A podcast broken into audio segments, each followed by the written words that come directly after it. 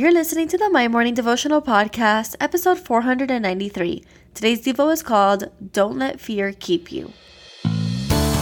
Hey, I'm Alison Elizabeth, a faith filled, coffee obsessed baker from Miami, Florida. As my dreams widened and my to do list got longer, I found it harder to find devotional time. After seeing many people struggle to do the same, I set out to produce a five minute daily dose of heaven. This is the My Morning Devotional Podcast.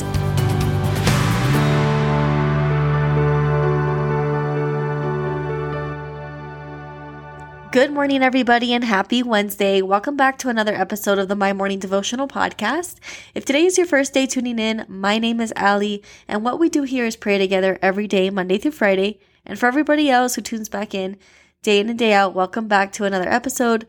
I am hoping that you guys had a beautiful Monday and Tuesday.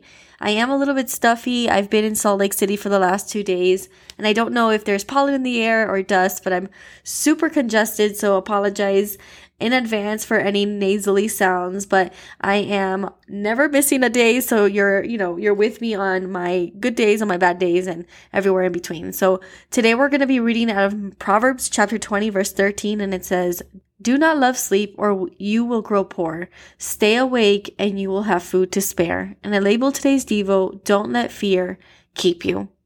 I read this verse today while I was prepping for our devotional, and uh, you know, the theme really stuck out to me. It's do not let time pass you, don't let fear keep you. Um, loving sleep and you will grow poor. That's just an analogy there in the sense of getting stuck in where you are, um, not feeling like you have the ability to push past your circumstances and not being able to do so because you think that you don't have the resources or the time to commit or anything like that. But this is much more than, you know, our careers, but this can be a principle that we can take home with our health and our relationships and our finances, and um, especially our relationships with those that we love the most. And so it's very easy to become comfortable in any position that you find yourself in, any relationship that you find yourself in, relationships with your parents or with your spouses. And it's just a reminder that we need to stay awake, we need to stay hungry, we need to stay consistent and proactive and active with the people and the things that we are a part of and with the circles of influence that God has placed us in. Because when we don't, you know, we will grow disattached from from different blessings that God has for us. And so take today as a reminder to connect with those that you love Take today as a reminder to reconnect or rekindle a career or a passion of yours, a project of yours, anything of the sort. Don't love sleep or you will grow poor. Stay awake and you will have food to spare. So, the prayer for today. Father God, we love you and we thank you for this beautiful Wednesday. We thank you for the wisdom that you share with us. Lord, we thank you for the beautiful words in our Bibles, Lord. We look to you for guidance each and every day. We look to Jesus as the example that he has set for us in the way we are to live, in the way that we are to respond and connect with others.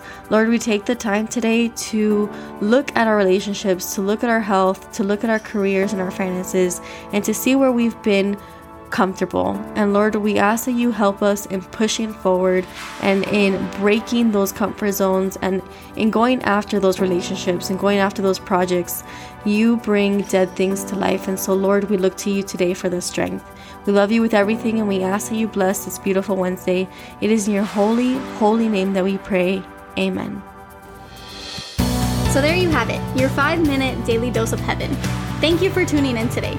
I pray these devotionals empower you to take on your day. Make sure to follow the My Morning Devotional account on Instagram at My Morning Devo. There you will find quick links to subscribe to our podcast and the written devotionals.